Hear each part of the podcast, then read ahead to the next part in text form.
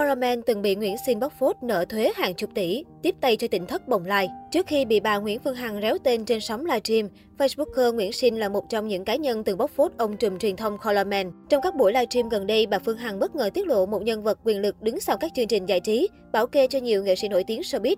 Đó là chủ tịch công ty truyền thông và giải trí Điền Quân, được netizen biết đến với tên gọi quen thuộc Coraman.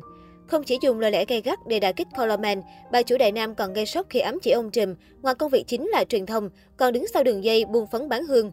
Trong đó, nhà hàng TNL tọa lạc tại trung tâm quận nhất thành phố Hồ Chí Minh là nơi chứa chấp chăn dắt trá hình. Mày là trùm của showbiz đúng không? Ai muốn lên muốn xuống là do mày. Mày nắm tất cả các anh em. YouTuber là nghề tay trái, nhưng mày còn một nghề tay phải, hôm nay ta phải knock out mày luôn. Bà Hằng lớn tiếng nói.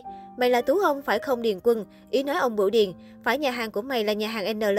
Đã có nhiều nhân chứng đi đến đó chơi như thế nào rồi. Thậm chí có người sẵn sàng đứng ra làm nhân chứng. Có thể là người dân chưa biết. Hôm nay tao sẽ nói. Mày chuyên môn dẫn dắt gái chân dài. Mày có làm Tú ông trong nhà hàng này không Điền Quân? Bài đáp của mày ở đâu? Mày muốn tao nói ra luôn không? Bà Hằng nói. Mặc cho vợ ông Dũng là vôi khích bác trên mạng xã hội, Chủ tịch Điền Quân tỏ ra không mấy bận tâm và chọn thái độ im lặng trước mọi bình luận ném đá. Tuy nhiên, đây không phải lần đầu Coleman vướng lùm xùm về công việc làm ăn. Tháng 9 năm 2020, Facebooker Nguyễn Sinh từng lên tiếng tố cáo công ty Điền Quân vì liên quan đến nhóm hài giả sư tỉnh thất bồng lai. Theo người này, công ty truyền thông chịu trách nhiệm lớn khi không xác minh rõ danh tính giới thiệu năm đứa trẻ trong nhóm hài tỉnh thất bồng lai là trẻ em mồ côi. Facebooker còn tố Coleman chính là người tiếp tay phù phép thân phận của năm chú tiểu để lấy tình thương từ khán giả.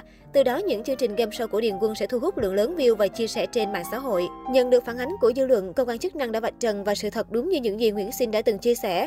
Năm chú tiểu và những đứa trẻ sống trong tỉnh thất đều có danh phận, có cha mẹ, thậm chí là có mối quan hệ với ông Lê Tùng Vân, chứ không hề mồ côi như đã từng giới thiệu trước đây qua các game show của Điền Quân. Hồi đó, đài truyền hình thành phố Hồ Chí Minh dẫn sóng chương trình của Điền Quân về, phát đi phát lại các chương trình thách thức danh hài.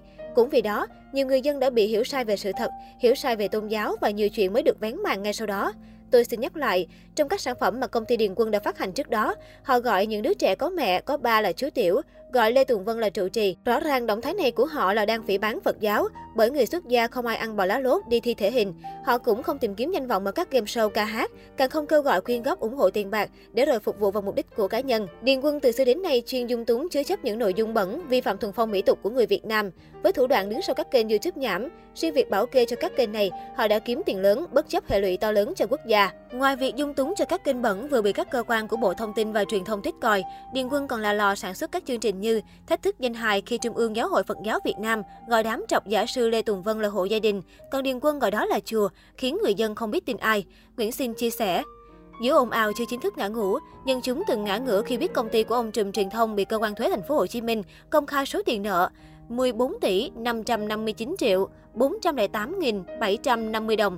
Tính đến thời điểm 30 tháng 11 năm 2019, trích báo ngày nay, trong công văn số 25669 của Cục Thuế Thành phố Hồ Chí Minh ngày 24 tháng 12 năm 2019 đã thông báo về việc công khai thông tin người nộp thuế, nợ thuế trên phương tiện thông tin đại chúng kỳ tháng 10 năm 2019.